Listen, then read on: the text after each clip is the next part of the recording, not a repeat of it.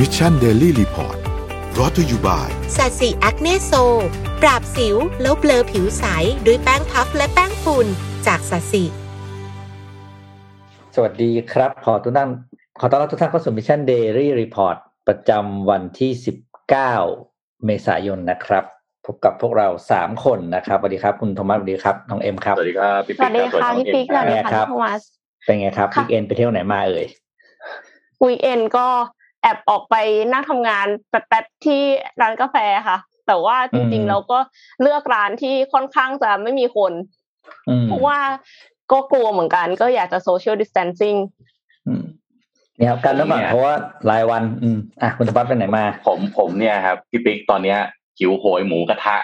ชาบูมากสั่งมากินที่บ้านก็ได้ค่ะ โอ้ยมันเขามัน feel ไม่ได้ฮะน้องเอ็มต้องเข้าใจว่าอารมณ์กินหมูกระทะชาบูเนี่ยใช่มันต้องมีความชงเชงโล้งเล้งแย่งกันไปตักอ่านู่นนี่นั่นอืมอ่า แต่ตอนเนี้ยส่วนใหญ่คลัสเตอร์ใหญ่ๆนะฮะถ้าไปอ่านข่าวนะครับ หมูกระทะชาบูเพียบเลยอืมนะครับเคสที่มาเนี่ยแหเป็นมเป็นแบบว่าเป็นเป็นหนึ่งในพื้นที่ที่เพราะเราใกล้ชิดนะตอนตอนตอนใช่ครับไปตักอะไรเงี้ยคือ feeling ของการใช่กินหมูกระทะมันมีอยู่สองจุดที่ไม่มีการไม่มีอะไรแทนได้เอมก็คือหนึ่งคือตอนที่คุณไปเข้าแถวตัก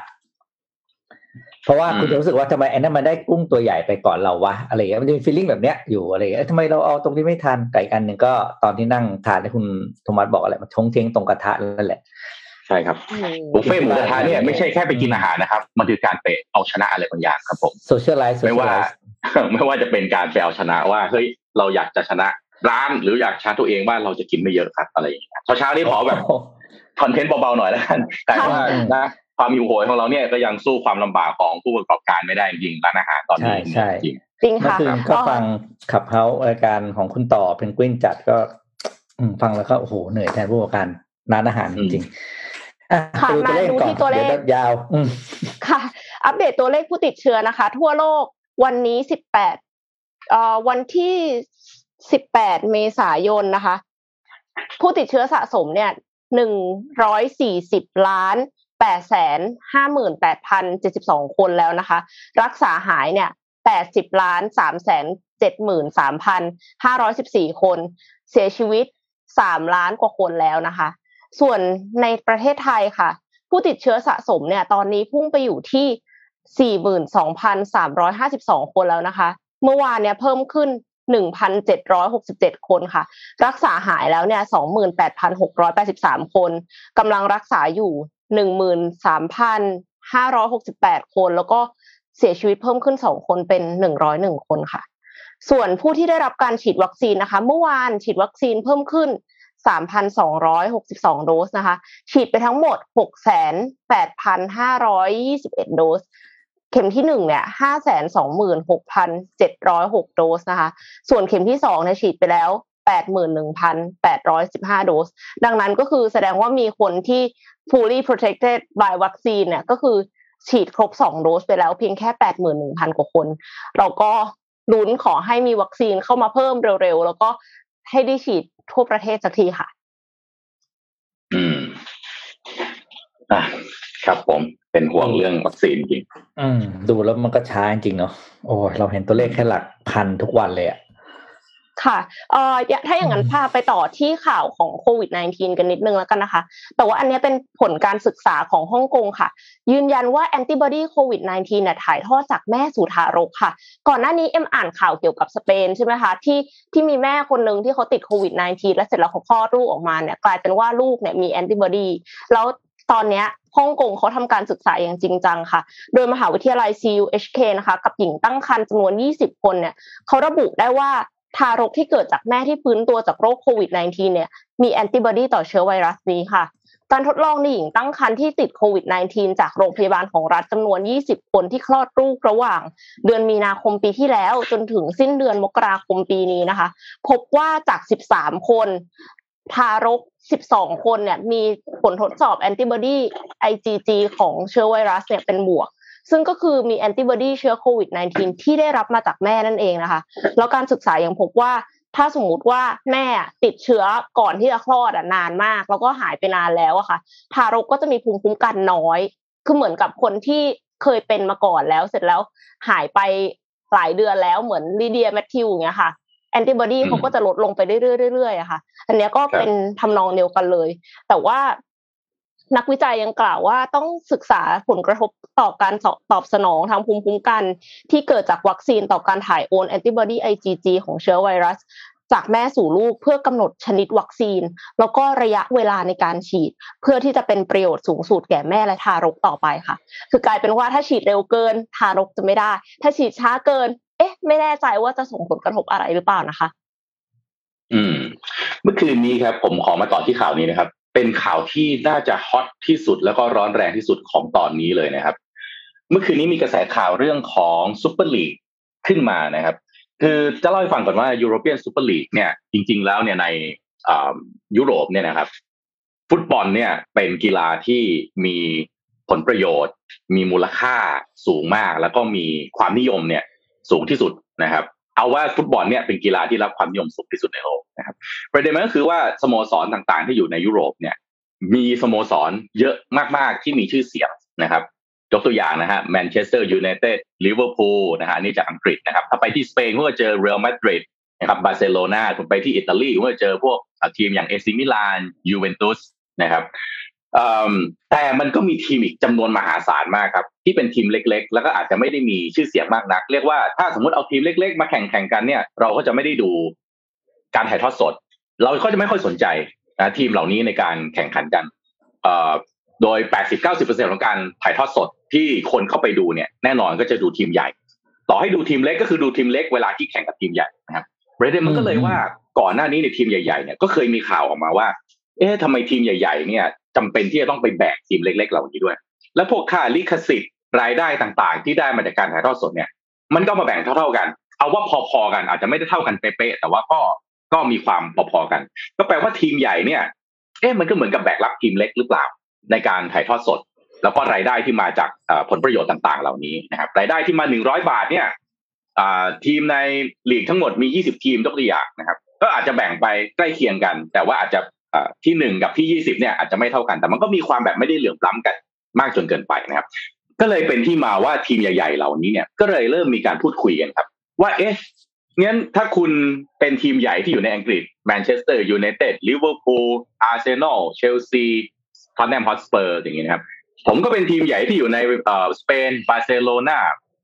เรอัลมาดริดอย่างเงี้ยนะครับผมอยู่ในอิตาลีอย่างเงี้ยนะครับทำไมเราไม่แยกออกมาตั้งลีกของเราเองเลยดีไหมค่า ลิขสิทธิ์นะครับ ค่าถ่ายทอดสดรายได้อะไรต่างๆ เนี่ยมันก็เข้าเราเต็มๆนะไม่จำเป็นที่ต้องไปแบ่งให้กับทีมเล็กๆเดี๋ยวข่าวกระแสเหล่านี้ควรจะเป็นอย่างนั้นหรออ่าใช่ไหมกระแสเหล่านี้เนี่ยมันก็เลยเป็นสิ่งที่เคยพูดคุยกันมานานแล้ว แต่ว่ายังไม่ได้มีการพูดคุยกันอย่างเป็นทางการ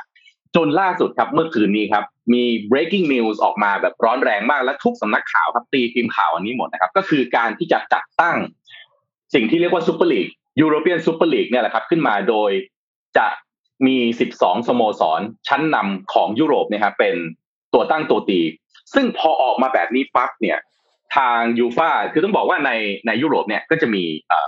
องค์กรที่เรียกว่ายูฟ่ายูฟ่าคือเขาจะเป็นคนที่ดูแลจัดการเรื่องของผลประโยชน์เรื่องของการจัดการแข่งขันทั้งหมดนะครับ ซึ่งยูฟ่าก็จะทำงานร่วมไปกับฟีฟ่าฟีฟ่าก็เป็นองค์กรฟุตบอลของโลกนะยูฟ่าเป็นองค์กรฟุตบอลของยุโรปนะครับทีนี้พอมีข่าวว่าที่สิบสโมสรทั้งสิบสองสโมสรนี้เนี่ยจะจะออกมา ตั้งลีกของตัวเอง ที่เรียกว่า European Super League เนี่ยมีสโมสรอะไรบ้างนะครับ ก็คือแมนเชสเตอร์ยูไนเต็ดนะครับลิเวอร์พูลแมนเชสเตอร์ซิตี้อาร์เซนอลเชลซีทอตแนมฮอตสเปอร์นะครับบาร์เซโลนาเรอัลมาดริดแอตเลติโกมาดริดอินเตอร์มิลานเอซิมิลานแล้วก็ยูเวนตุสนะครับทำให้สหพันธ์ฟุตบอลยุโรป ยอมเรื่องนี้ให้เกิดขึ้นไม่ได้ เพราะว่าถ้าเกิดขึ้นปั๊บแปลว่าสหพันธ์ฟุตบอลยุโรป จะไม่มีความสำคัญไปทันที ราะฉะนั้นตอนนี้เนี่ยทางสหพันธ์ฟุตบอลยุโรปต้องการที่จะแบนสโมสรทั้ง 12 สโมสรเหล่านี้ ถ้ามีการตั้งซุปเปอร์ลีกขึ้นมา ไม่ให้แข่งขันในทุกๆ รายการทั้งหมดที่เหลือก็แปลว่าถ้าเขาออกมาตั้งลีกของตัวเอง 12 ทีม คุณดูได้เฉพาะในลีกที่คุณแตกแข่ง 12 ทีมนะลีกที่เหลือคุณห้ามแข่งเลยนะ ไม่ว่าจะเป็นถ้วยไหนก็ตามแชมเปี้ยนส์ลีกยูฟ่าคัพอะไรต่างๆ ห้ามแข่งขันเลย breaking news เนี่ยครับเดี๋ยวจะเป็นข่าวใหญ่ กว่านี้แน่นอน เข้าใจว่าจะมีการแถลงอย่างเป็นทางการของ European Super League ที่จะออกมาจัดตั้งกันอย่างเป็นทางการเนี่ย ตามข่าวนะครับ จะน่าจะแถลงข่าวว่าประมาณตีสามของคืนนี้ โดยประธานประธานของยูโรเปียนซูเปอร์ลีกคนแรกน่าจะเป็นฟลอเรนติโนเปเรซซึ่งเป็นประธานของเรอัลมาดริดนะครับ เรื่องนี้เรื่องใหญ่มากนะครับแล้วก็จะมีผลกระทบอย่างมากต่อเรื่องการจัดสรรรายได้ เรื่องของรูปแบบของการแข่งขัน แล้วก็ฟุตบอลแบบเดิมๆที่เราเคยรู้จัก ว่าจะมีการเปลี่ยนไปหรือเปล่านะครับ จับตาดูคืนนี้ครับ ว่าจะมีการแถลงอย่างตามที่ข่าวออกมาหรือเปล่าครับ ค่ะอืมดีค่ะที่มีมาตรการไม่อย่างนั้นกลายเป็นว่าลีกหมายถึงว่าทีมใหญ่ๆอะเหมือนบริษัทใหญ่รังแกบริษัทเล็ก กลายเป็นว่าบริษัทเล็กก็คือไม่มีโอกาสที่จะได้ลืมตาอ้าปากได้เลย อันนี้ก็เช่นเดียวกันนะคะ มองได้สองมุมไง ถ้าคุณเป็นบริษัทใหญ่ คุณก็อาจจะรู้สึกว่า เอ๊ะแล้วทำไมฉันต้องแบกด้วยล่ะ ก็ ฉันก็มีต้องบอกว่าฟุตบอลเนี่ยเป็นธุรกิจที่แบกรับหนี้เยอะนะครับ คุณซื้อนักฟุตบอลหนึ่งคนเนี่ยใช้เงินสมัยนี้เนี่ย ถ้าไปซูเปอร์สตาร์นี่บางครั้งว่ากันเป็นร้อยล้านยูโรร้อยล้านปอนด์นะฮะคนเดียวนะฮะเพื่อที่จะอะไรดึงดูดสตาร์เข้ามาและค่าใช้จ่ายอ่าค่าสนามค่าบริหารจัดการเนี่ยค่าใช้จ่ายมันมหาศาลมากขณะที่ทีมเล็ก ๆ เนี่ยเอาว่ามีหนี้เหมือนกัน แต่ทีมเล็กอืมมีหนี้น้อยกว่าทีมใหญ่ ทีมใหญ่ก็จะรู้สึกว่าโอ้ผมต้องแบกรับหนี้เยอะแยะบริหารจัดการเยอะแยะเลยนะ แล้วผมก็ต้องแบกรับอะไรอะ การดึงดูดแฟนๆให้มาดูฟุตบอลด้วยเวลาแข่งกับทีมเล็กๆเนี่ยมันก็ไม่แฟร์แต่ในอีกแง่หนึ่งแบบที่น้องเอ็มพูดฮะ ทีมเล็ก ๆ ก็บอกอ้าวถ้าอย่างนี้ถ้าทุกคนเอาประวัติศาสตร์ที่ตัวเองได้อะไรนะ เป็นทีมใหญ่ ๆ มาก่อน ซึ่งผมไปแข่งแบบนั้นแบบคุณไม่ได้นี่ คุณเคยเอ่อได้แชมป์ได้นู่นได้นี่มาผมจะเป็นทีมเล็ก ๆ อยู่รายได้ผมก็ไม่เท่าคุณ แบบนี้เมื่อไหร่ผมจะลืมตาอ้าปากได้ ถ้าเกิดคุณไปจัดตั้งหลีกกันเองแบบนี้ ผมก็ยิ่งแย่เข้าไปหรือเปล่า เนี่ยอืมมองได้สองมุมใช่ไหมครับ วันนี้รอดูครับอันนี้ข่าวใหญ่จริงค่ะถ้าตั้งนี้น่าจะโดนน่าจะโดนต้านเยอะมากในในในฐานะของคนทั่วไปนะแบบเพราะว่าต้องไม่ลืมว่า ทีมใหญ่มันก็คือทีมใหญ่เราเข้าใจแหละ แต่ว่าอืมจำนวนฐานของคนดูอะคือทีมที่เป็นเขาเรียกไงนะจำนวนแฟนแฟนคลับ หรือแฟนบอลของสโมสรที่เป็น ไม่ใช่ top four อะเอาง่ายๆนะสมมติมีลีกมันมีสี่สี่ทีมใหญ่ใช่ไหมๆ ใช่ครับอีกสิบหกอีกสิบหกทีมที่เหลือเฮ้ยแฟนแฟนคลับเขาก็ไม่น้อยนะอืมคือฐานมันจะแบ่งแยกกันชัดเจนเลย มันจะเหมือนกลายเป็นว่าโอ้โห ดีไม่ดีผมว่าสปอนเซอร์คิดหนักหรือวะ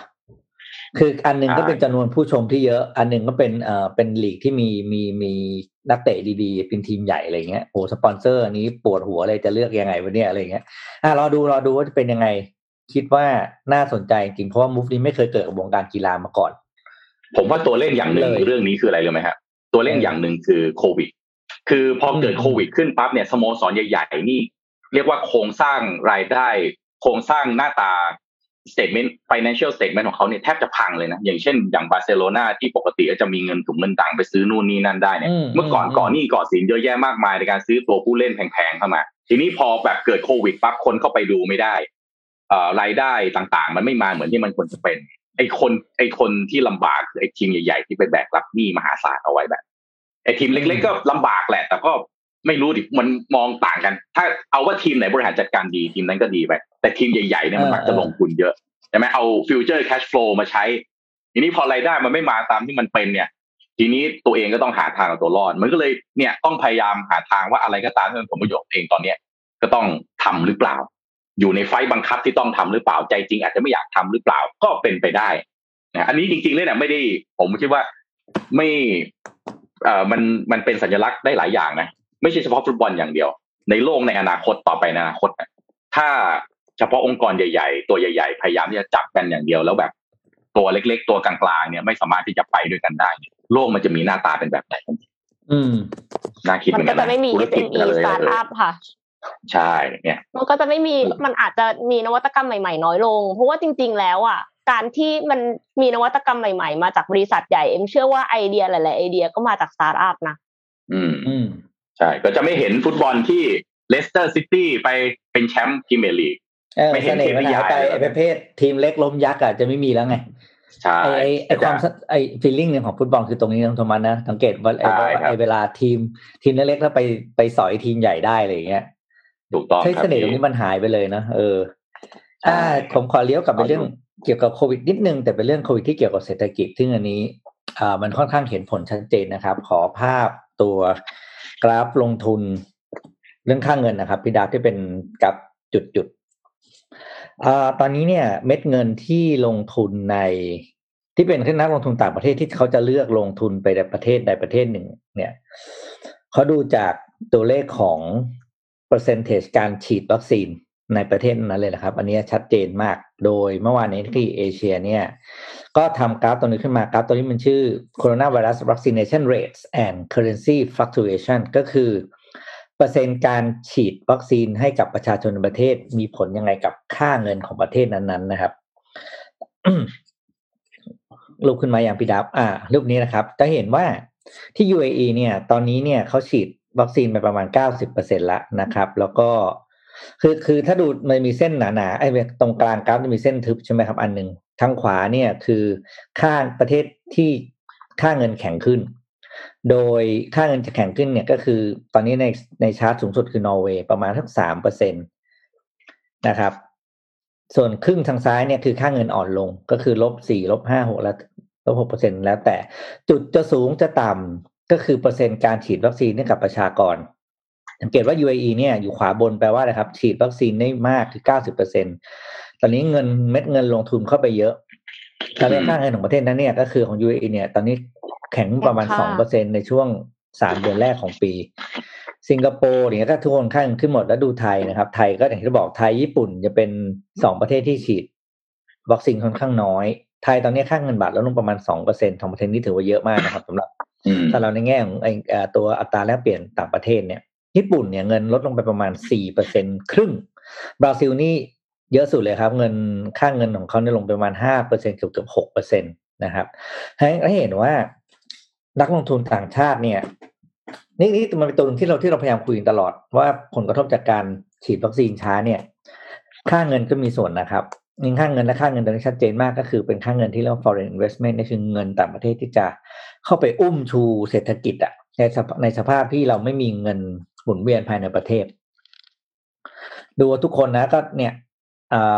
เขาก็โปรเกรสกันแล้วดูประเทศที่ค่อนข้างฉีดช้าอย่างรัสเซีย บราซิล ไทย ญี่ปุ่นนะครับ แล้วก็อินโดนีเซียพวกนี้จะเห็นว่าค่าเงินอ่อนลงหมด แม้ว่าหลายคนจะมองว่าค่าเงินอ่อนก็ดีสิ export จะได้อ่าได้เปรียบใช่ไหมแต่ก็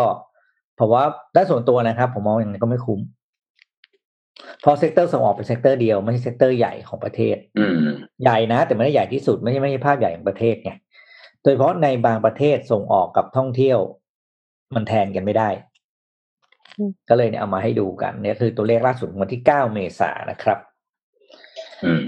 ค่ะ ก็จริง ๆ การฉีดวัคซีนเนี่ยมันก็กระทบหลายอย่างอะค่ะ คือหมายถึงว่าการฉีดช้าเนี่ย มันก็ทำให้ความเชื่อมั่นของนักลงทุนต่างชาติเนี่ยมันลดลงใช่ไหมคะเขาก็เลือกที่จะไปทำธุรกิจที่อื่นที่อิสราเอลที่ไม่ต้องใส่มาสก์แล้ว ดีกว่าหรือเปล่า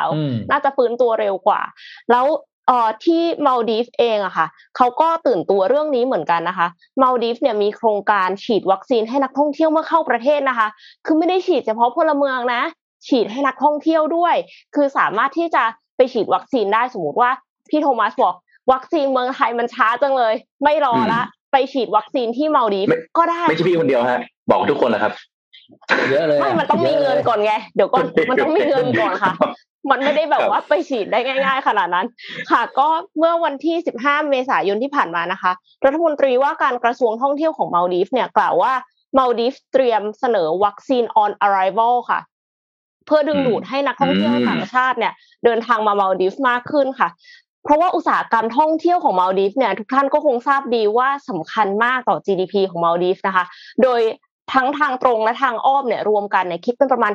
67%ของ GDP เลยทีเดียว คือคือเยอะมากๆอะคือแบบว่าสองในสามนะคะ CNN รายงานว่าวันก่อน ว่าก่อนโควิดอะค่ะ มีนักท่องเที่ยวเข้ามาลดีฟเฉลี่ยปีละ 1.7 ล้านคน แต่ว่าในปีที่แล้วเนี่ยมีเพียง 5 5 0 0 0 0 กว่าคน แต่เอ็มฟังดูเอ็มว่ามันก็เยอะแล้วนะ ถ้าเทียบกันคือว่าเป็นเป็นสัดส่วนนะคะคือสัดส่วนที่ลดลงอะมันก็ยังน้อยกว่าของประเทศอื่นหรือเปล่า แต่ว่าเขาบอกว่าที่ยังมีอยู่เยอะอะค่ะ เพราะว่านักท่องเที่ยวเนี่ยเดินทางเข้าไปขอโทษค่ะ นักธุรกิจเดินทางเข้าไป workcation คือ คือจะบอกว่ายังไงอะเหมือนเกิดจะกึ่งท่องเที่ยวอะ คือไปทำงานด้วย คือ work anywhere ใช่ไหมคะ remotely ก็สามารถที่จะไป work remotely from Maldives ได้สวยงามเหมือน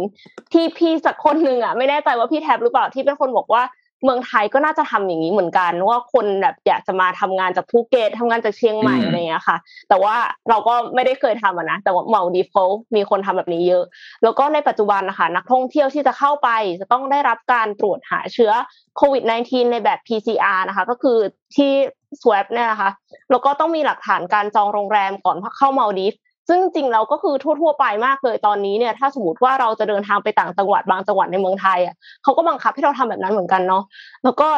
โครงการฉีดวัคซีนเนี่ยค่ะจะเป็นส่วนหนึ่งของ 3V strategy นะคะ 3V ที่ว่าเนี่ยก็คือ visit vaccinate แล้วก็ vacation ค่ะ เนื่องจากว่าการไปฉีดวัคซีนเนี่ย วัคซีนส่วนมากตอนเนี้ยที่ฉีดกันอยู่เนี่ยต้องฉีดสองโดส การฉีดสองโดส โดสที่หนึ่งกับโดสที่สองเนี่ยจะต้องห่างกันประมาณยี่สิบเอ็ดวัน แปลว่าอะไรคะ แปลว่าเราก็ต้องอยู่มาลดีฟอย่างน้อยยี่สิบเอ็ดวัน แปลว่าเราก็มีโอกาสที่จะได้ vacation อยู่ที่นั่นหรือว่า workcation ทำงานไปด้วย vacation ไปด้วย อยู่ที่มาลดีฟนานขนาดนั้นนะคะ แต่ว่าเขาบอกว่าจะไม่เริ่มค่ะ จนกว่าชาวมาลดีฟทั้งหมดประมาณห้าแสนสามหมื่นคนจะได้รับวัคซีนค่ะ แต่ว่ามันห้าแสนสามหมื่นคนเองอะค่ะ เขาก็เลยบอกว่าน่าจะขอเวลาอีกไม่นานค่ะ เพราะว่านอกจากประชากรจะน้อยแล้วเนี่ยมาลดีฟอะก็คือยังได้รับบริจาควัคซีนมาจากอินเดียจีนแล้วก็โครงการ COVAX ด้วยนะคะ แล้วมาลดีฟก็สั่งซื้อเพิ่มเติมมาจากสิงคโปร์อีกด้วย แล้วณวันพฤหัสที่ผ่านมาเนี่ยราว 53%ของประชากรที่ว่าเนี่ยก็ได้รับวัคซีนโดสแรกไปแล้วด้วย โดย 90%ของจำนวนที่ได้รับวัคซีนเนี่ยนะคะ คือพนักงานที่สัมผัสใกล้ชิดนักท่องเที่ยวค่ะ คือเตรียมเต็มที่เลยว่าแบบนักท่องเที่ยวจะเข้ามาได้ก่อน ใครที่อยากไปมาลดีฟยาวๆนะคะ ก็ติดตามรายละเอียดต่อไปค่ะ เหมือนกับที่บ้านเราที่คุณวิลเลียมใช่ไหมวิลเลียมหรือบิลสักคนทักท่านบิลไฮเนคกี้วิลเลียมอีไฮเนคกี้ชื่อชื่อจริงๆชื่อวิลเลียมอ๋อโอเค คือที่บอกว่าบุคลากรทางด้าน การท่องเที่ยวอะก็เป็นอีกหนึ่งคลัสเตอร์เนาะที่ควรจะได้รับวัคซีนก่อนนะครับ ก็เป็นเป็นเป็นเป็นแนวคิดเดียวกันนะ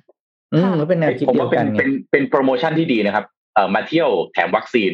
ใช่อืมคนเออแต่คนท้องถิ่นต้องได้ฉีดก่อนค่ะ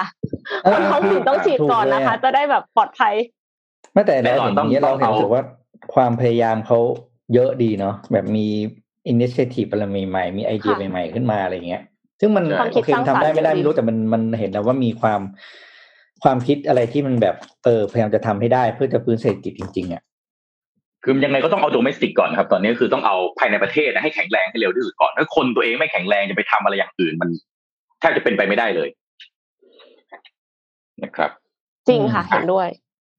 ผมมาที่ข่าวเกี่ยวกับเรื่องของพลังงานทดแทนนะครับ ซึ่งผมคิดว่า move นี้เป็นอะไรที่น่าสนใจมาก แล้วก็อาจจะเปลี่ยน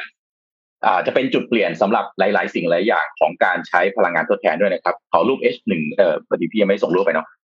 ผมเล่าให้ฟังเลยเลยกันนะครับอ่อที่วอชิงตันดีซีครับล่าสุดมีการผ่านร่างกฎหมาย การเลิกการใช้รถยนต์จากที่จะใช้พลังงานจากน้ำมันนะครับในปี 2030 นะครับ โดยเรียก initiative นี้ว่า Clean Car 2030 Clean Car to to um 2030นะครับเป็นแคมเปญที่กำหนดให้รัฐเนี่ยจะต้องมีการจัดการเตรียมความพร้อม โดยด่วนเพื่อที่จะเพิ่มบริการสาธารณะสำหรับบริการรถยนต์ EV นะครับซึ่งตอนนี้เนี่ยรอผู้ว่าการรุนเจอินสลีย์เนี่ยเซ็นเพื่อที่จะผ่านร่างกฎหมายนี้นะครับ ซึ่งอันนี้เร็วกว่ากำหนดของที่แคลิฟอร์เนียแล้วก็แมสซาชูเซตส์ที่กำหนดเอาไว้ว่าจะเป็นปี 2035 นะครับ โดย ร่างกฎหมายนี้กำหนดอะไรบ้างครับ จะกำหนดให้ ban นะครับ ทั้งการซื้อนะครับการขายแล้วก็การลงทะเบียนรถยนต์ที่เป็น non EV ทั้งหมดนะครับในปี 2030 เป็นต้นไป และก็อาจจะรวมถึงการไม่ให้วิ่ง ไม่ให้รถยนต์จากรัฐอื่น หรือพื้นที่อื่น เข้ามาวิ่งภายในตัวพื้นที่ของตัวกรุงวอชิงตันเองด้วยนะครับ โดยตัวหลักที่จะเป็นตัวขับเคลื่อนก็คือมาตรการภาษีด้วย แล้วก็ การออกกฎหมายเข้ามาเพื่อจะรองรับด้วยนะครับนี่ตั้งหน้าตั้งคำถามนะครับว่าในวอชิงตันเนี่ย เรียกว่าก็เป็นจุดศูนย์กลางหลาย ๆ อย่างของอการขับเคลื่อนนโยบายนะครับทางเศรษฐกิจสังคมนะครับ ถ้าวอชิงตันหลีดเรื่องนี้แล้ว รัฐอื่น ๆ จะตามไหมที่สำคัญส่วนอื่น ๆ ของโลกจะเป็นจะมีการเดินเส้นทางแบบนี้ไหม ถ้าเราไปดูบริษัทชั้นนำของโลกตอนนี้นะครับ 2030 นี่คือแบบ คือหลักไมล์เลยนะครับ ทุกคนมองไปที่ 2030 หมดว่าตั้งเป้า ตั้งปฏิญญาไว้ว่า หลังจากปี 2030 เราจะเลิกใช้รถยนต์ที่เป็นรถสันดาปภายใน จะยกจะมาใช้ EV ทั้งหมดแล้วนะครับประเทศหลายประเทศนะครับ เช่นอังกฤษนะครับ ที่เราอ่านข่าวกันประจำประจำก็มีหลักไมล์คือ 2030 เช่นกันว่าจะเลิกใช้รถยนต์ที่เป็นรถยนต์สันดาปภายในคำถามตอนนี้เอ๊ะประเทศไทยเราไม่แน่ใจว่านโยบายเกี่ยวกับการใช้รถยนต์ EV ของเราเนี่ย เรามีการกำหนดหลักหมายหรือยังซึ่งตอนนี้เดี๋ยวเดี๋ยวผมต้องไปหาข้อมูลเพิ่มเติมเพราะว่าตอนนี้เท่าที่อ่านมายังไม่เห็นว่าประเทศไทยเรามี strategy ที่จะรองรับเรื่องตัวนี้มากน้อยแค่ไหนเพราะว่าเอ่อเท่าที่เราเอ่อเท่าที่ผมพอรับทราบข้อมูลนะฮะอุตสาหกรรมยานยนต์เนี่ยมีมูลค่าคิดเป็นประมาณ 10%ของ GDP ของประเทศเราซึ่งถือว่าเยอะมากๆนะครับค่ะ จริง ๆ ก็อยากใช้รถ EV มาพักหนึ่งแล้วนะคะ แต่ว่าก็ยังไม่เห็นว่าจะมีมาตรการอะไร แล้วก็กลัวมากว่าถ้าสมมติว่าเข้ามาในเมืองไทยเนี่ยจะราคาพุ่งไปมากเลย อันนี้ก็เริ่มไม่แน่ใจว่าจะสามารถซื้อได้หรือเปล่านะคะพี่โทมัสอืมใช่ครับ ตอนนี้ต้องมันจะมีผมเข้าใจว่าประเทศเราเนี่ยมีบอร์ด EV นะบอร์ดรถยนต์ EV ประเทศเราจะมีบอร์ดเยอะนะฮะบอร์ดบอร์ดไข่ไก่ก็มีบอร์ดมีสารพัดบอร์ดตอนนี้ บอร์ด EV เนี่ยเดี๋ยวต้องรอดูว่าบอร์ด EV จะมีมุมมองนะครับ แล้วก็จะให้ความเห็นกับเรื่องตรงนี้อย่างไรนะครับ ก็อืมเท่าที่เช็คข่าวล่าสุดเหมือนกับว่าบอร์ด EV ยังยังมองต่างอยู่ว่ารถยนต์ EV อาจจะยังไม่ได้มี demand พุ่งสูงขนาดนั้น ก็เท่าที่ผมเนี่ยผมเช็คข่าวตอนนี้ก็คือว่าข่าวล่าสุดเลยคือบอร์ด EV กำหนดเป้าหมาย รถยนต์ไฟฟ้า เชื่อว่าอีกสี่ปียังไงก็ยังไม่น่าไปถึงล้านคันได้ครับ ก็อืมเดี๋ยวขอขอไปศึกษาเพิ่มเติมเลยเดี๋ยวอาจจะวันพรุ่งนี้มะรืนนี้มามามาคุยเรื่องนี้กันกันต่ออืมไม่รู้มุมมองของน้องเอ็มพี่ปิ๊กคิดว่ายังไงฮะ เรื่องของรถ EV ผมเนี่ยก็รอซื้อคันต่อไปเป็น EV เลยแหละ คันนี้ก็จะลากถูรูถูกลางมันจะกว่ามันจะหมดสภาพอะคือรอจนกว่าจะชัดกว่านี้คือตอนเนี้ยการซื้อรถมันเป็นรอยต่อมากเลยนะโทมัสคือซื้อไปแล้วมันจะยังไงนโยบายเราจะออกมาเพราะฉะนั้นไม่กล้าเปลี่ยน ไม่กล้าเปลี่ยนจริงค่ะแน่ๆแต่แน่ๆคือไม่ซื้อรถใหม่ ถ้าจะต้องเปลี่ยนจริงก็ยังยังจะไม่ซื้อรถใหม่กับรถสันดาปอะค่ะอืมบวกหนึ่งค่ะ อืมแล้วกลัวเหมือนผมเลยเรากลัวเรากลัวรอยต่อจริงอารมณ์ตอนนี้มันก็เหมือนกับโทรศัพท์เครื่องเดิมมันก็ค่อนข้างจะช้ากับอื่นนิดนึงแล้วนะเขาไม่ค่อยอยากจะใช้แล้วเมมก็ค่อนข้างเต็มเลยๆอืแต่มมันตอนนี้มันอ่านข่าวแล้วก็เดี๋ยวรุ่นใหม่กำลังจะมาเขาไม่กล้าควักตังค์ซื้อ กลัวจะแบบว่าแหมมันนะมันใหม่แล้วก็มีดีกว่า อะไรทำนองเนี้ย คือความรู้สึกผมเองผมยังรู้ยังอาจจะเข้าใจผิดอะเพราะก็ไม่ใช่คนในวงการรถ คือพอรถอีวีมันออกปุ๊บเนี่ยราคารถสันดาปมันจะตกไงแล้วพอเราซื้อไว้ราคาตอนที่มันยังไม่ตกอะ แล้วราคามันตกคุณวัฒน์คือผมจะเหลือซากอะไรวะกับราคารถไอ้คันที่ใช้แล้วอะราคามันจะแบบหายไปเยอะมากก็เลย เอาวะใช้วิธีการคือตะแบงใช้คันเดิมไปก่อนแต่ใช้มันให้น้อยที่สุดให้มันอยู่กับเรานานๆแค่นั้นแหละ เอาเอาแค่ว่า พี่ปิ๊กเลือกระหว่างปลั๊กอินไฮบริดกับเป็นไฮบริดกับเป็น EV เลยเนี่ยพี่ปิ๊กจะเลือกเอออันนี้ก็นี่ก็โจทย์ใหญ่แล้ว แค่นี้ก็ประสาทแล้วว่าเออแล้วเราเออไม่มีความรู้เรื่องพวกนี้ด้วยใช่ไหมแล้วแบบอื้อหือเรายอมอืมยอมแพ้เรื่องนี้คือ เอาเรายอมเป็นคนตามกระแสเรื่องหนึ่งอะเราอืมถ้าอย่างนั้นเราขอเอ่อพาไปดูเรื่อง EV กันต่อที่เกาหลีใต้กันเลยดีกว่านะคะ เพราะว่าคราวที่แล้วเนี่ยเอ็มได้ พูดถึงรถยนต์รุ่นหนึ่งคือ Hyundai Ioniq 5ใช่ไหมคะที่ว่าแคมปิ้งได้ต่อตู้เย็นได้ต่อลู่วิ่งได้หูยล้ำมาก แล้วพี่โทมัสก็เลยบอกว่าเอ๊ะยังไม่กล้าซื้อเพราะว่ารอรุ่นอืมล้ำๆแบบนี้ก่อนอะไรเงี้ยใช่คุณไดค่ะ ล่าสุดเปิดตัว e-pit ค่ะ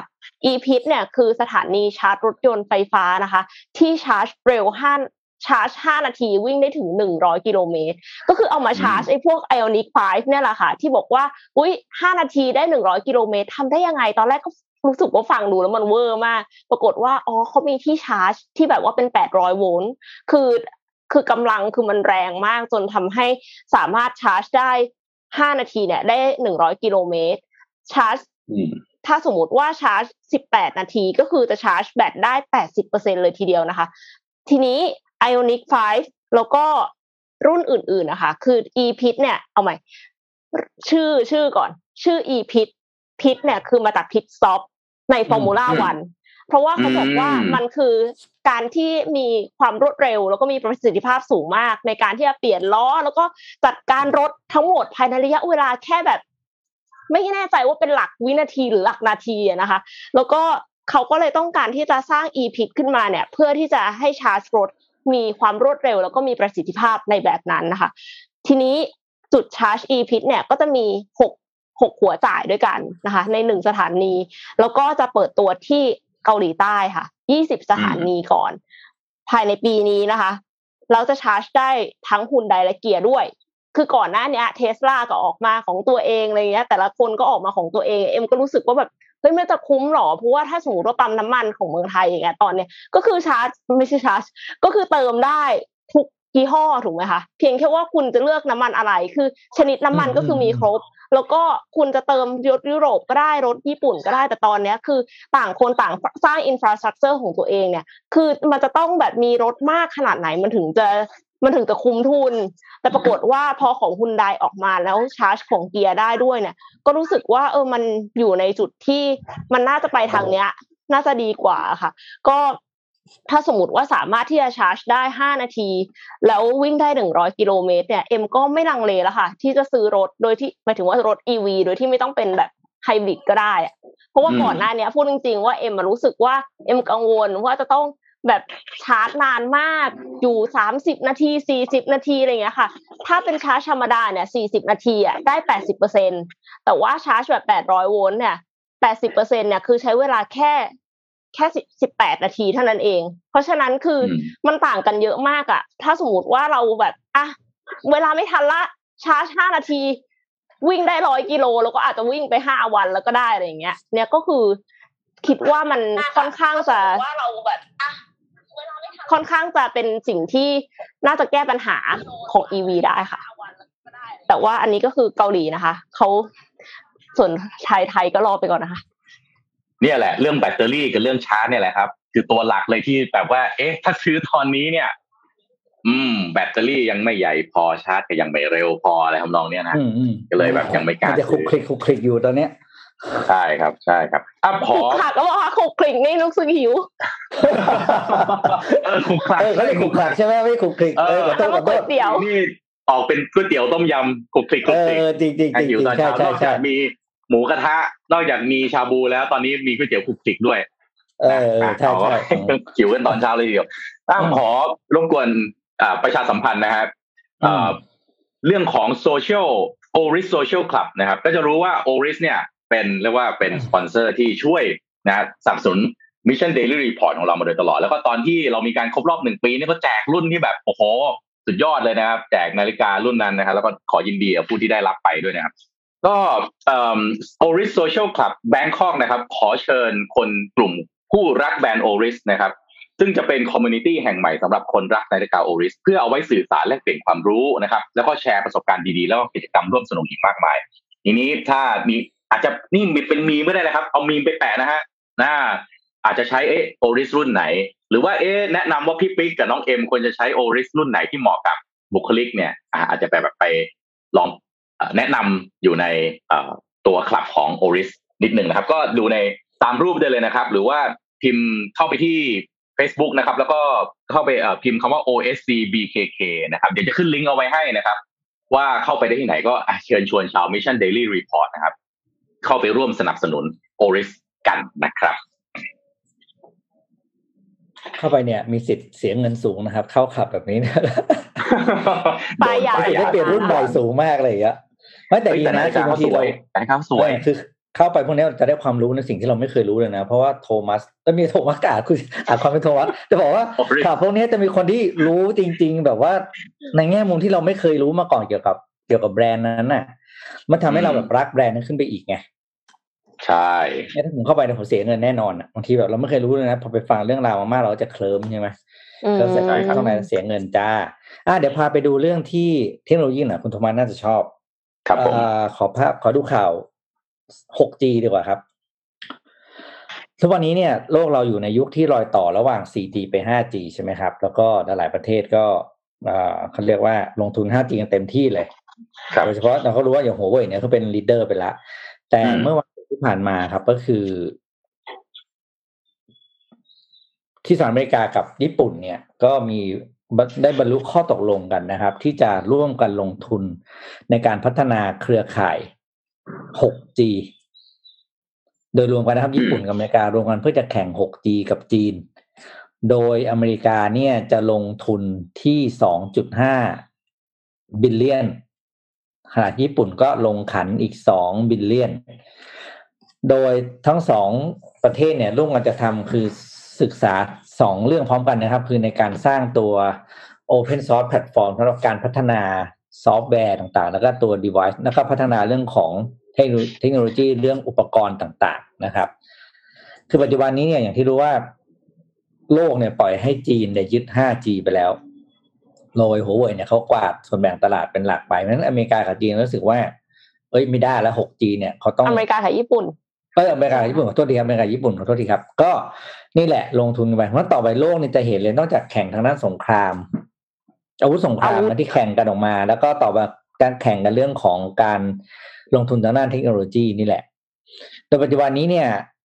ถ้าพูดถึงเทคโนโลยีที่เกี่ยวกับ 5G ที่ที่อเมริกาเด่นๆนะ คือตัว Qualcomm ใช่ไหม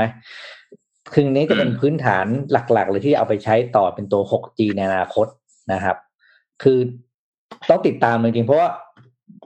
โลกคงไม่ปล่อยให้จีนนำเดี่ยวอะหลังจาก 5G เนี่ยเสียไปแล้ว เสียเสียตลาด 5G ให้กับจีนไปแล้วอันนี้น่าติดตามในตามมันจะเป็นยังไงต่อไป ผมว่าดึงหน้าไม่ออกนะผมเป็น 6G แล้วมันจะมันจะเร็วแล้วได้ขนาดนั้นอีก เพราะว่าคำพูดจริงอย่างเราเราก็ไม่ได้ใช้ 5G เต็มที่ทุกวันนี้ใช่ไหมยังไม่รู้ประสิทธิภาพมันเต็มที่เลยว่ามันทำอะไรได้แค่ไหน ที่เข้าไป 6G กันแล้วอะ อืม 5G เนี่ยมีความลำบากนิดนึงมีมีความจำเป็นมากต่อรถยนต์ที่เป็น self driving นะครับ คือตอนนี้ 4G เนี่ยมันยังไม่สามารถที่จะทำให้รถยนต์ที่เป็น self driving เนี่ยมีประสิทธิภาพได้สูงเท่าที่มันควรจะเป็นจริง แต่พอเป็น 5G ปั๊บเนี่ยต่อไปการสื่อสารต่างๆ การตัดสินใจการแก้ไขปัญหาเฉพาะหน้าเนี่ยมันจะมีความรวดเร็วมากขึ้น ก็จะทำให้ตัว self driving car เนี่ยใช้ประสิทธิภาพตามศักยภาพที่มีได้ได้ได้อย่างที่ควรจะเป็นจริงแล้วก็แล้วก็จะเป็น IoT เลเวล5ได้เหรอะคะ ใช่ใช่ครับระดับห้าได้ไหมแล้วใช่ครับใช่ครับ แล้วก็เรื่อง IoT นะครับ connectivity ต่างๆ เรียกว่า 5G นี่คือจุดเปลี่ยนสำคัญของโลกจริง ๆ ครั้งหนึ่งอาจจะเป็นครั้งที่สำคัญที่สุดครั้งหนึ่งในประวัติศาสตร์เลยทีเดียวนะครับ ที่จะอ่าทำให้เทคโนโลยีต่างๆ มีการก้าวกระโดดอย่างมีนัยสำคัญ ซึ่งตอนนี้ก็ต้องบอกว่าโควิดเนี่ยมันก็ค่อนข้างชะลอเรื่องของการอ่า adopt ตัว 5G เข้ามาใช้ในในเทคโนโลยีปัจจุบันเนี่ยค่อนข้างจะนิดนึงเพราะว่าทุกการลงทุน เรื่องของ research and development เนี่ยมันเลยมุ่งไปที่เรื่องของตัวเอ่อเอ่อ health เรื่องของตัวสุขภาพก่อน แต่ว่าแน่นอนว่าเดี๋ยวพอทุกอย่างมันเริ่ม recover นะครับ ตัวเอ่อมนุษย์สามารถที่จะอยู่ร่วมไปกับไวรัสอย่างโควิดได้อย่างมีประสิทธิภาพ ใช้ชีวิตได้ใกล้เคียงความเป็นปกติมากขึ้นเนี่ยเดี๋ยว 5G จะเป็นอิชชูต่อไปแน่นอน และเป็นความท้าทายมาก ๆ เลยนะครับสำหรับประเทศอย่างประเทศไทยที่เราเองอยู่ตรงกลาง แล้วก็เรื่องของ digital disruption ที่หลาย ๆ องค์กรยังปรับตัวตามไม่ทันนะครับจะเป็นยังมีความเสี่ยงสูงมากที่ว่าตลาดหลายๆตลาดเนี่ยอาจจะถูกคนที่มีความสามารถด้านเทคโนโลยีสูงกว่าเนี่ยอาจจะแย่งชิงไปอีกด้วยข้อมูลด้วยการเข้าถึงด้วยการจัดการ Data ที่ดีกว่า น่ากังวลมากครับเรื่อง 5G นี่น่ากังวลจริงสำหรับผมนะครับค่ะแล้วเอ่อเห็นพี่โทมัสมีข่าวเรื่องของเครือข่ายอะเดี๋ยวอิผมนเทอร์เน็ตขอของลูกพี่ใช่ขอ ขอต่อเลยนะครับ ข่าวของลูกพี่ของคุณแท็บนะครับอีลอนมัสของเราครับ ออกมาประกาศว่าจะมีการขอยื่น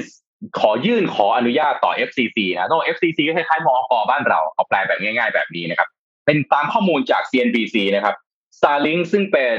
เครือข่ายอินเทอร์เน็ตดาวเทียมนะครับ จะ เริ่มนะครับให้บริการในรถยนต์ ซึ่งจะเป็นเอาว่าเป็น moving vehicle คือเป็นรถยนต์ที่มีการเคลื่อนที่ได้ แต่ประเด็นคือว่าอีลอนมัสเนี่ยถ้าไปดูในทวีตของเขาที่เคยที่ผ่านมานี่ครับเขาเคยมีการออกมาบอกครับว่า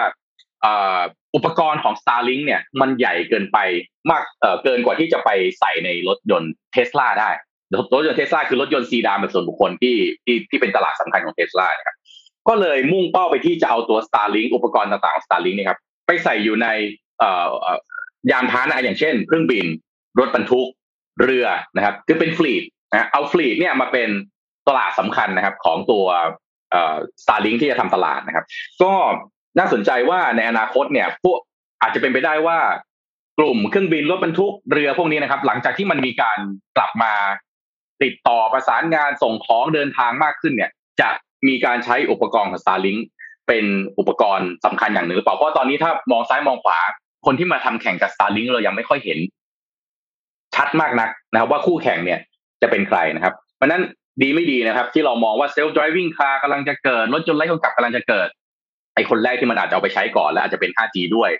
ก็คือเครื่องบิน รถบรรทุกเรือ น่าสนใจว่าต่อไปคนขับรถบรรทุกจะยังมีงานอยู่หรือเปล่า แล้วถ้าคนขับ ผมเคยฟังนะ รู้สึกจะเอ่อเครื่องดื่มชูกำลังยี่ห้อหนึ่งนะฮะที่เขาเป็นเอ่อเป็นหนึ่งใน ในบอร์ดเนี่ยออกมาบอกว่า อินเทอร์เน็ต สัญญาณอินเทอร์เน็ตที่มีอะไรนะการโลกดิจิตอลที่เปลี่ยนไปเนี่ย อาจจะทำให้ตลาดของเครื่องดื่มชูกำลังเนี่ยหดลงด้วยนะ คนก็ถามว่าแล้วมันจะหดลงได้ไงเครื่องดื่มชูกำลังไปเกี่ยวอะไรกับ เทคโนโลยีดิจิตอลด้วย บอกว่าต่อไปรถยนต์ไร้คนขับมันเกิดขึ้นแล้วคนขับรถบรรทุกไม่ต้องขับแล้วเนี่ย แล้วใครจะมาซื้อเครื่องดื่มชูกำลัง โอ้ไม่แน่นะครับ ตอนนี้ตลาดของคุณอยู่ที่ตรงไหนนะต้องดูตัวเองให้ดีเลยนะครับ ค่ะ มันมันเหมือนกระทบกันไปหลายทอด โดยที่บางอย่างเนี่ยเราไม่ได้เห็นชัดเจนว่ามันมี relationship ระหว่างกัน แต่ว่าพอเขาพูดมาแล้วก็เออ ก็จริง เพราะว่าเหมือนกับมันก็ไปกระทบจำนวนของ customers กลายเป็นว่า customers เขาก็จะน้อยลงด้วยนะคะ เพราะว่าอาจจะต้องไปทำอาชีพอื่น แทนที่จะเป็นการขับรถบรรทุกก็เป็นไปได้ ทีนี้คงอีกอีกอีกนานเนาะคงแบบไม่ได้แบบวันนี้พรุ่งนี้นะครับ ก็คงมีเวลาให้พอปรับตัวแต่ว่า ยังไงก็ต้องใส่ในแผนเนาะไม่มีแผนเรื่องนี้เลยและกะทำทุกอย่างเหมือนเดิม แบบสไตล์ไทยๆเขาที่ผ่านมานี่อันนี้น่ากลัวมากน่าห่วงมากเลยครับ ค่ะเอ่อไปต่อที่ข่าวลูกพี่อีกข่าวหนึ่งแล้วกันนะคะ คือเป็นข่าวเกี่ยวกับเรื่องลูปค่ะ ที่ลาสเวกัสจริง ๆ ข่าวเนี้ยค่ะ ออกมาสักพักหนึ่งแล้ว แต่ว่าเข้าใจว่าอาจจะยังไม่ได้มาอ่านกันนะคะ Boring Company ค่ะ คือทุกท่านก็คงรู้จัก Boring Company ของลูกพี่อีลอนมัสกันดีใช่ไหมคะชอบชื่อสานี้มากเลย คิดดูนะคุณสวัสดิ์นี่ขอแทรกเลยก่อนนะ ก่อนให้เราเรียนข่าวขอก่อนได้เรียนพูดเกิดเราไปตั้งชื่อนี้กับกรมพัฒนาธุรกิจการค้า Boring Company บริษัทหน้าเบื่อจำกัดเอออ่าลองเอ็มเชิญค่ะค่ะไม่ก็คือผมผมตั้งชื่ออย่างนี้ได้ไหมบริษัทเบื่อรัฐบาลนี้ได้ไหมฮะ เออเออผมจะไม่ตั้งผมไม่ให้ตั้งอะตาข้ามไปข้ามไปไปขับไปไปขับข้ามข้ามข้ามข้ามอ่าไปขับไปขับก่อนหน้านี้นะคะ ก็ทุกท่านก็คงเคยได้ยินว่าอีลอนมัสก์เนี่ยออกมาโม้ว่ายังไงบ้างใช่ไหมคะว่าตอนที่จะสร้างลูปที่ลาสเวกัสเนี่ย ซึ่งเขาจะสร้างเพื่อที่จะรองรับเทศกาลงานชื่อว่า CES ซึ่งเป็นงานที่ใหญ่ที่สุดของลาสเวกัสแล้วก็จะมีคนเข้าร่วมเนี่ยประมาณ 1 7 0 0 0 0 คน เขาบอกว่าเขาจะ สร้างอุโมงค์อันเนี้ยเพื่อที่จะให้คนเนี่ยเคลื่อนย้ายคนจำนวน 4,400 คนต่อหนึ่งชั่วโมงอ่าถ้าต้องเคลื่อนย้ายคน 4,400 คนในเวลาหนึ่งชั่วโมงเนี่ยมันจะต้องเร็วขนาดไหน เขาก็บอกว่าเขาจะใช้รถโมเดล 3 นะคะโมเดล X แล้วก็รถราง ซึ่งจุคนได้ประมาณ 12-16 คนเนี่ยเพื่อที่จะเคลื่อน เคลื่อนที่ไปเร็วมากความว่าเร็วมากเนี่ยคือความเร็วสูงสุดเนี่ย155ไมล์ต่อชั่วโมง หรือว่า200ประมาณ250กิโลเมตรต่อชั่วโมงค่ะแล้วก็ใช้เวลาประมาณหนึ่งนาทีเท่านั้นเอง จากศูนย์ประชุมหนึ่งไปอีกศูนย์ประชุมหนึ่งปรากฏว่าค่ะ ตอนนี้อีลอนมาร์กเนี่ยก็คือ The Boring Company เนี่ยออกมาสาธิต ออกมาสาธิตอุโมงค์แล้วนะ ที่ลาสเวกัสแล้วเสร็จแล้วเห็นเห็นหัวข้อไหมคะ คือหัวข้อของ Insider ก็บอกว่า watch Tesla slowly move through Elon Musk's new boring company tunnel under Las Vegas คือคือคำว่า slowly slowly move นี่คือแบบว่าคือเจ็บมากนะ ถ้าเป็นถ้าเป็นอีลอนมัสอ่านเราจะรู้สึกแบบโหยนี่คือแบบด่าแบบรุนแรง คือมันวิ่งได้แค่ประมาณสามสิบห้ามาต่อชั่วโมง หรือว่าห้าสิบหกกิโลเมตรต่อชั่วโมงเท่านั้นเองค่ะในจอนะ แล้วเสร็จแล้วกลายเป็นว่าก็คือ เขาบอกว่าตอนแรกที่บอกว่ามันจะเคลื่อนที่ได้เร็วมากเนี่ย เพราะว่ามันจะขับเคลื่อนไปด้วยตัวเอง ก็เลยทำให้ไม่มี human error ไม่มีการชนท้ายคันข้างหน้า แต่ปรากฏว่าพออันเนี้ยค่ะ ที่สาธิตเนี่ยเป็นการขับไปตามช่องในอุโมงค์แบบต้องมีคนขับควบคุมอยู่หลังพวงมาลัย คืออาจจะใช้ self driving mode ของเทสลาได้ แต่ว่าแน่นอนว่าคนก็ยังต้องนั่งอยู่หลังพวงมาลัย ก็เลยห่างไกลมากค่ะ ที่บอกว่า รถหลายรุ่นเนี่ยจะสามารถขับเคลื่อนอัตโนมัติไปได้ตามรางเพราะว่าเขาใช้รถหลายคันนะในการสาธิตแต่ว่ารถทุกคันเป็นโมเดลสามหมดเลย แล้วก็โครงการระหว่าง LA กับแมรี่แลนด์เนี่ยที่เป็น loop เหมือนกันเนี่ยค่ะ หายไปจากเว็บไซต์ของบริษัทด้วยนะ หายไปจาก Boring Company ก็เลยไม่รู้ว่าถูกยกเลิกไปหรือเปล่านะคะ แล้วก็มีหลายคนที่แบบคือทวีตกันรุนแรงอะ ขอ M4.2 ค่ะ คือเขาบอกว่า มันก็คือ just a channel คือมันไม่ใช่แบบอะไรที่ล้ำอะ สุดท้ายแล้วการที่อุตสาห์ขุดทำอะไรมากมายไก่กองเขาบอกว่าอุโมงค์เนี้ยต้องใช้ต้องใช้เงินในการผ่านทางประมาณห้าดอลลาร์เพื่อผ่านอุโมงค์นี้สั้นๆ แต่ว่าไม่ได้เร็วขึ้นเลย คือในทวีตอะค่ะบอกว่า feel like I'm going insane this is literally just a tunnel nothing else คือบอกว่ามันก็คืออุโมงค์ธรรมดาเนี่ยแหละ with TikTok light คือมันแบบมันมีแบบมันมีไฟเปลี่ยนสีได้อะในอุโมงค์อะซึ่งแบบมันไม่ได้สร้างอะไรขึ้นมา ก็มีหลายคนที่แบบบอกว่ามัน distract การขับรถด้วยซ้ำใช่คือคือมันไม่ได้เป็นฟังก์ชันที่ช่วยอะไรได้อะกับความเร็วหรืออะไรอย่างเงี้ยค่ะ เหมือนติดกระจกหน้าลิฟต์แทนที่จะเปลี่ยนความเร็วลิฟต์อะไรเงี้ย ก็ไม่รู้เหมือนกันว่ามันจะช่วยได้ขนาดไหนเนาะหมายถึงว่าถ้าในกรณีนี้อะคือในฐานะคนที่ขับรถอะจริง ๆ ก็ไม่ได้ชอบไฟดิสโก้เทคตอนขับรถหรอกนะอืมอืมอันตรายก็เลยด้วไม่รู้ว่า ตกลงลูกพี่นี่จะไหวไหมก็ยังเอาใจช่วยนะคะ คือคิดว่าอาจจะเป็นโปรไทป์หรือเปล่า MVP หรือเปล่า ต่อจากนี้เขาอาจจะทำอะไรที่ดีกว่าเดิม เพราะว่าอย่างตอนที่เขาปล่อยจรวดอะ จรวดก็คือพังไปตั้งเยอะอะกว่าในที่สุดแล้วอืมเขาก็ทำสำเร็จในการปล่อยจรวดแล้วเอากลับมาใช้ใหม่ เพราะฉะนั้นอันเนี้ยก็ยังลุ้นค่ะ เชื่อในความสามารถของลูกพี่อีลอนมัสค่ะ อืมนี่นี่เรื่องเรื่องบริษัทมีแฟนมีแฟนเพจท่านหนึงเขาบอกว่ามีล่าสุดนะฮะมีบริษัทชื่อจำรัดจำสัตว์เอ้ยจำกัดมาแล้ว เอ๊ะใครใครตั้งชื่อบริษัทนี้สุดยอดคือคืออ่านแล้วนึกถึงอะไรนึกถึงแบบไวยพจน์เพชรสุพรรณอะไวยพจน์เพชรพุทธเอ้ยไวยพจน์เพชรพัฒน์เอ้ยไวยพจน์เพชรสุวรรณเอ้ยถูกแล้วอะไรอย่างอ้าเลวยอ่าต้องมีตลกมีตลกลูกคู่ใช่ไหมตลกดีครับตลกดีอันนี้หาดีหาดีครับมีลูกคู่อะเดี๋ยวพาไปดูครับที่จีนนิดหนึ่งก่อนเนี่ยเผื่อคุณว่าน่าจะมีเรื่องจีนเล่าให้ฟังต่อใช่ครับเอ๊ะเราคุยเรื่องตัวเลขส่งออกของจีนในควอเตอร์แรกไปยังยังใช่ไหมยังครับ อ่า เมื่อวานล่าสุดสัปดาห์ที่ผ่านมานะครับ จีนได้เปิดเผยตัวเลขส่งออก ใน Q1 ของปีนี้ออกมาแล้วนะครับ ก็เอ่อตัวเลข GDP กับโทษทีตัวเลข GDP รวมเนี่ย เติบโตขึ้น 18.3เปอร์เซ็นต์โตเยอะมากเยอะมากเกือบหนึ่งในห้า18.3 นะครับ โดยส่งออกเนี่ยเป็นตัวเป็นตัวนำเลยนำโด่ง คือ export นำเนี่ยคุณธรรมะเดี๋ยวผมตกใจนะ export อย่างเดียวเติบโต 49เปอร์เซ็นต์โอ้โหเยอะจนน่ามั่นใจครับอันนี้ ลากทั้งประเทศตามครับด้วยนะครับ ก็เป็นตัวเลขเร็วๆให้ดูแล้วกันนะครับ Export เติบโต 49 Import เพิ่มขึ้น 28เปอร์เซ็นครับ แล้วก็เอ่อจากตอนแรกที่วางไว้เนี่ย ที่เขาเคยเปิดเปิดเผยข่าวไว้ใช่ไหมที่เคยตั้งเป้าว่าจะเติบโตทั้งประเทศปีเนี้ยอ่าทั้งทั้งปี6เปอร์เซ็นตอนนี้ปีแรกเนี่ยนำโด่งไปแล้ว18เปอร์เซ็นเพราะฉะนั้นเนี่ยที่เหลือเนี่ยแค่ประคองก็ได้แล้วคุณโทมัส อื้อหือคิดดูมันสิว่าใจมากความรู้สึกมันเหมือนแบบนี้ฮะความรู้สึกเหมือนแบบว่า เราอยู่ในเราเราเรียนวิชานี้มาด้วยกันนะครับ แล้วก็มีเพื่อนคนหนึ่งฮะนั่งหน้าห้องประจำนะครับ แล้วก็ถามเขาว่าเฮ้ยเป็นไงบ้าง สอบแล้วทำได้ไหมนะมเพื่อนก็บอกโอ้ไม่ค่อย ไม่ค่อยโอเคเลยเหนื่อยมากเลยเหมือนกันแบบนี้นะฮะเกรดออกครับอืมเราได้ C นะฮะมันได้ A นะครับ อารมณ์ประมาณนี้เลยนะฮะอืม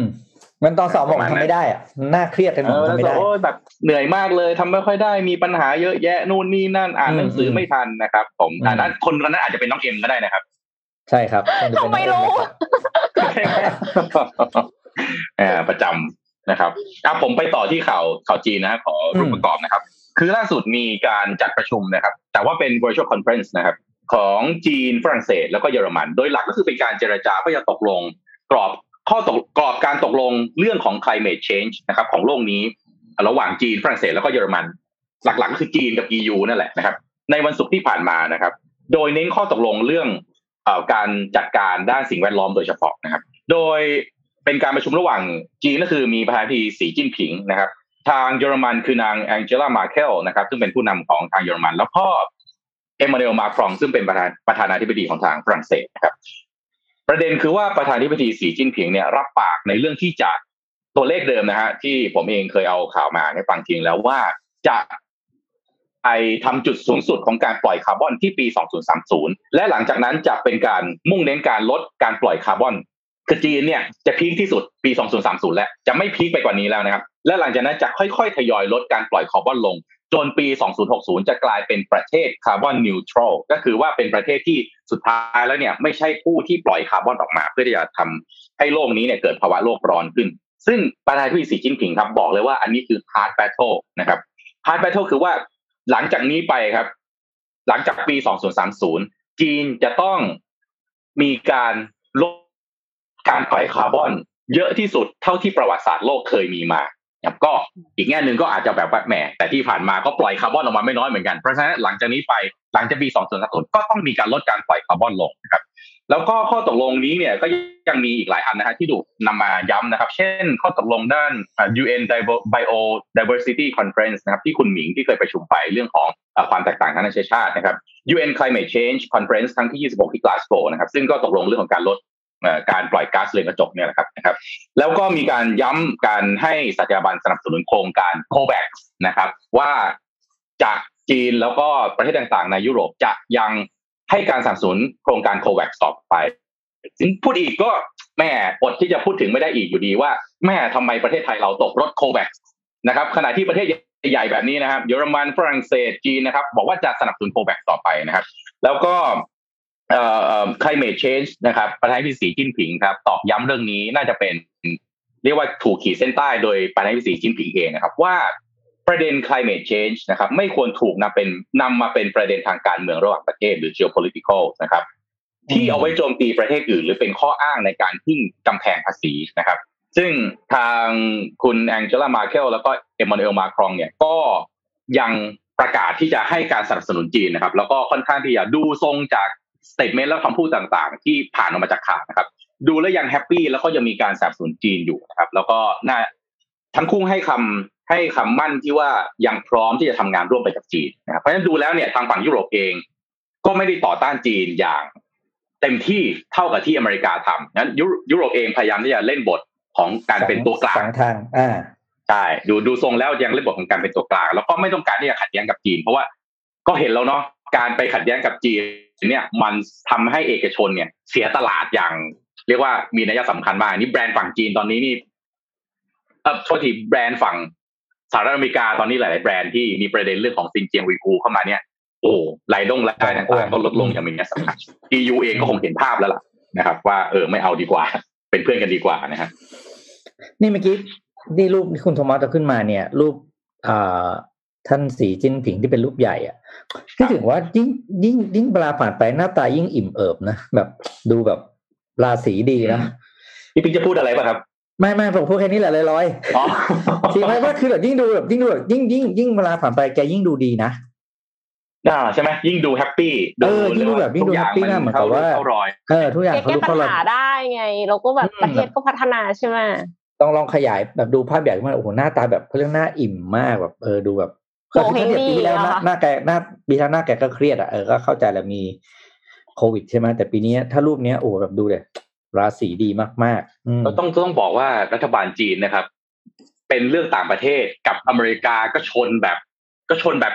ไม่ได้เป็นรองนะ ถ้าพูดกันตามตรงไม่ได้เป็นรองนะครับ กับทาง EU กับทางเอเชียเนี่ยก็ยังไปกันได้ อาจจะมีประเด็นไต้หวันฮ่องกงที่อาจจะยังไม่ค่อยแฮปปี้เท่าไหร่นักนะครับ ในประเทศเองเนี่ยก็จัดการเรียกว่าเอาเข้าอยู่หมัดนะ โดยเชือดไก่ให้ลิงดูคนแรกก็คือแจ็คมานะครับ หลังจากนั้นมาทุกคนเรียกว่าอยู่ในแถวเลยฮะ ไม่มีใครแตกแถวอีกเลยนะ ทุกคนเรียบแถวนี่โอ้เรียงเป็นระเบียบหน้ากระดานอย่างสวยงามนะครับมันในประเทศก็ดูค่อนข้างจะจัดการได้ ก็ก็ต้องก็ต้องก็ต้องบอกว่าจีนตอนนี้น่าจะเป็นอยู่ในโพสิชันที่ออกตัวแล้วน่าจะไปได้เร็วแล้วก็แข็งแรง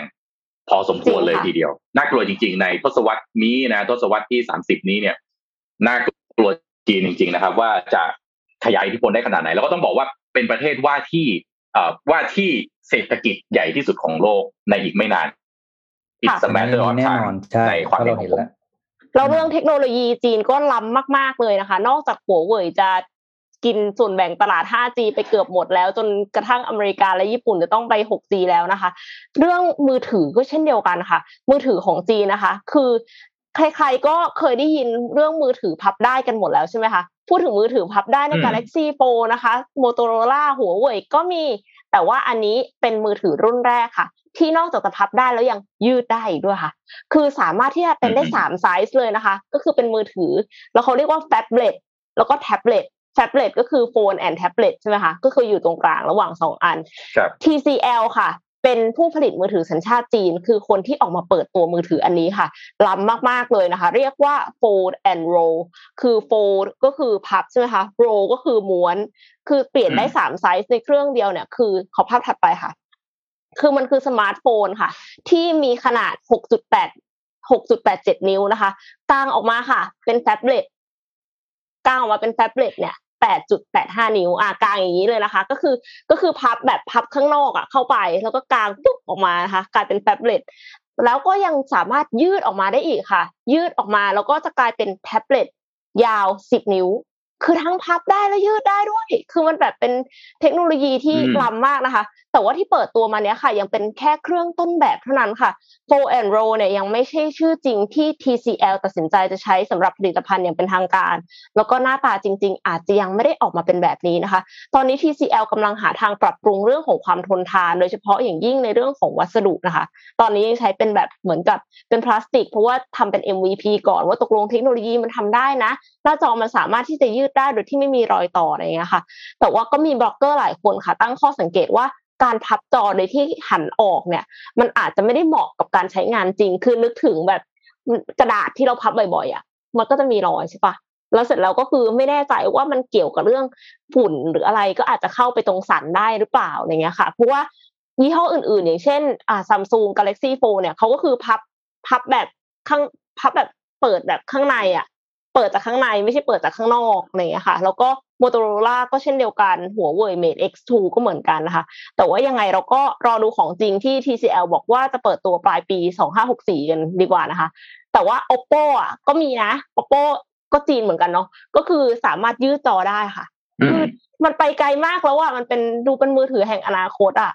คือก็เลยตื่นเต้นเอามาให้ดูว่าเฮ้ยเดี๋ยวนี้มือถือมันไม่ได้แค่พับได้แล้วนะมันยืดได้ด้วย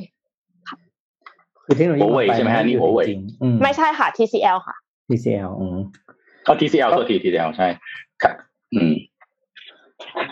คือมันครับจะพี่มีปิ๊กอะไรออกมาให้เห็นอีกเรื่อยๆเมื่อก่อนผมดานามาลาเอ็มพี่เคยคุยกับคุณโทมัสบอกว่า ทีวีบ้านเราเอ้ยทีวีไอทีทีวีเนี่ยพี่เห็นเวลาพี่ไปโฮมโปรใช่ไหมพี่เห็นทีวีมันชอบมาเซลล์อะไรอย่างเงี้ยพี่ก็คุยกับโทมัสบอกเอ้ยทีวีมันเซลล์อืมเทคโนโลยีมันเปลี่ยน คงไม่เปลี่ยนอะไรแล้วมากมันเลยเซลล์โทมัสบอกว่าเฮ้ยพี่อืม นี่มันยังเด็อีกกไกลครับๆเออเพราะต่อไปอีกไกลนี่มันจะมีทีวีแบบอะไรนะที่ว่าเครื่องทีวีเนี่ยใสเลยใช่ไหมแล้วก็ใช่ครับเราเปิดปุ๊บมันถึงจะเป็นภาพขึ้นมาแล้วถ้าพอเราไม่เปิดทีวีมันก็จะใสมองทะลุไปเห็นด้านหลังเลยผมบอกโหคุณพระยังอีกไกลครับ มันล้ำากมันจะไม่มีทีวีอืมเครื่องสุดท้ายในบ้านคุณครับผมรับประกันได้ครับผม เออยกเว้นว่าจะไม่ดูทีวีไหลแล้วแน่นอน อืมอ่ายกเว้นยังไปดูแต่ว่าเดี๋ยวทีวีเนี่ยมันก็จะ connect ไปกับพวกมือถืออะไรพวกนี้ครับยังอีกไกลฮะอืมยังอีกไกลมากๆเทคโนโลยีทีวีเนี่ยเรียกว่าอย่าไปพูดถึงทีวีดีกว่าพูดถึง display ดีกว่า display อ่ามันคือการแสดงผลอย่างใช่ไหมเท่านั้นเองอ่าอ่าใช่ครับอะผมขอข่าวโครงสร้างพื้นฐานที่น่าสนใจเอามาพูดให้ฟังนะครับ ทางเราประเทศไทยเราจะมีทางด่วนแห่งใหม่อีกแล้วนะครับ ชื่อว่าทางด่วนฉลองรัฐนครนายกแล้วก็สระบุรีนะครับ ใครที่ไปเส้นอ่าวิ่งออกรังสิตนะครับ ผ่านคลองต่างๆนะครับ วิ่งไปออกนครนายกสระบุรี ถ้าเอาว่าถ้าใครเคยผ่านแถวนั้นนะฮะแล้วถ้าเป็นวันวันเทศกาลนะครับ รถจะติดมากนะครับ เอาจริงๆแล้วไม่ต้องเป็นวันเทศกาลนะครับ เอาเป็นแค่เอ่อช่วงพีคพีเรียดนะช่วงพรามไทม์นะฮะรถจะติดแบบขาเข้าขาออกเนี่ยติดมากนะครับ ก็เลยการทำพิเศษแห่งประเทศไทยครับ เลยมีการประกาศนะครับ ที่จะ เร่งการออกแบบทางด่วนสายใหม่ก็คือฉลองรัฐนะครับนครนายกสระบุรีแบ่งออกเป็นสี่เฟสนะฮะแล้วก็จะทยอยประมูลนะครับ โดยในปี 64 เนี่ยจะประมูลก่อนช่วงแรกนะฮะ 20 กิโลเมตรจากบริเวณด่านจตุโชตถนนกาญจนาพิเศษแล้วก็วงแหวนรอบที่สามนะครับ วงเงินนะครับสองสองหมื่นล้านบาทนะครับ แล้วก็เล็งที่จะออกพันธบัตรลงทุนก่อสร้าง เร่งเปิดช่วงแรกเนี่ยในปี 68 นะฮะช่วยระบายรถแปลว่าอะไรครับ 64 จะมีการเริ่มนะฮะลงนามหรืออะไรต่างๆนะครับทยอยประมูลนะครับ จะได้ใช้จริงอีกอีกทีนะครับ ปี68นะครับ โดยจะเน้นการระบายถนนผลโยธินที่จะขึ้นเหนือแล้วก็ภาคอีสานนะครับ โดยโครงการทางพิเศษสายฉลองรัฐนครนายกสระบุรีเนี่ยจะมีระยะทางทั้งหมดนะฮะ104.7กิโลเมตรนะครับ มูลค่าการลงทุนโครงการทั้งหมดคือ85,994ล้านบาทนะครับ โดยขณะนี้เนี่ยคณะกรรมการสิ่งแวดล้อมแห่งชาติ หรือ EIA เนี่ยก็ได้ให้ความเห็นชอบผลการศึกษารายงานการวิเคราะห์ผลกระทบสิ่งแวดล้อมเรียบร้อยแล้วนะครับ โดยเฟสที่หนึ่งฮะที่จะมีการเปิดประมูลก่อนเนี่ยระยะทาง 20 กิโลเมตรนะครับ ส่วนเฟสตามแผนเนี่ยนะครับ นี่จะคาดว่าจะเริ่มก่อสร้างได้คือปลายปี 65 หรือต้นปี 6 นะฮะแล้วก็เฟสที่สองนะครับ จะเบื้องต้นนะฮะจะเริ่มจากถนนวงแหวนรอบที่สามนะครับ ทางหลวงชนบทนย3001 ไปยังถนนรังสิตนครนายกนะครับ บริเวณหลังศูนย์การแพทย์สมเด็จพระเทพรัตนราชสุดานะครับระยะทางอีก 20 กิโลเมตร แล้วก็เฟสสามนะฮะจากรังสิตนครนายก ขึ้นเหนือนะฮะตัดผ่านทางหลวงสายที่ 33 นะครับ อีกประมาณ 20 กิโลเมตรและสุดท้ายครับเฟสที่ 4 นะฮะถนนสุวรรณสอนแล้วก็ทางเลี่ยงเมืองสระบุรีเนี่ยไปสิ้นสุดที่ถนนมิตรภาพนะครับ ก็ระยะทางประมาณ 40 กิโลเมตรนะครับ ก็น่าจะช่วยระบายรถได้ค่อนข้างจะมากนะครับ เพราะว่าต้องบอกว่าเส้นรังสิตนครนายกเนี่ย เรียกว่าในถนนเส้นนั้นเนี่ยอยู่ในไซส์อยู่ในพื้นพื้นผิวถนน มีพื้นผิวถนนแบบนั้นมา เป็นระยะเวลานานพอสมควรประมาณแหละแต่บ้าน แล้วก็ที่อยู่อาศัยแถบนั้นเนี่ยเพิ่มขึ้นตลอดเวลาแล้วก็เพิ่มขึ้นจำนวนมากด้วยนะครับมาค่อนข้างตลอดในในช่วงในช่วงทศวรรษที่ผ่านมานะครับเพราะนั้นการขยายตรงนี้เนี่ยน่าจะช่วยการระบายรถในอนาคต แล้วก็ลดความแออัดได้นะครับขณะเดียวกันเองเนี่ยน่าจะมีรถไฟด้วยนะครับ ที่จะวิ่งไปแถบเส้นทางนั้นนะครับ ก็เดี๋ยวคงเอามาอัปเดตกันเรื่อยๆครับเรื่องของความคืบหน้าในการก่อสร้างว่าจะเสร็จได้เร็วขึ้นไหมแต่ว่าถ้าตอนตามกำหนดตอนนี้คือนู่นฮะหกแปดครับฝรั่งเศสนครนายกนี่ขยายถนนไม่ได้ไงเพราะข้างนึงเป็นคลองใช่ไหมถนนปัจจุบันมันขยายไม่ได้เลย อืมใช่แล้วครับแต่บ้านเรือนนี่โอ้โห เพิ่มขึ้นเยอะมากคอนโดมิเนียมเพิ่มขึ้นเยอะมาก มีมหาวิทยาลัยมีอะไรต่างตรงนั้นด้วยนะครับ อืมอะวันนี้ต้องขอจบประมาณนี้เนาะนะครับก็ขอบคุณสำหรับการติดตามงานค่ะ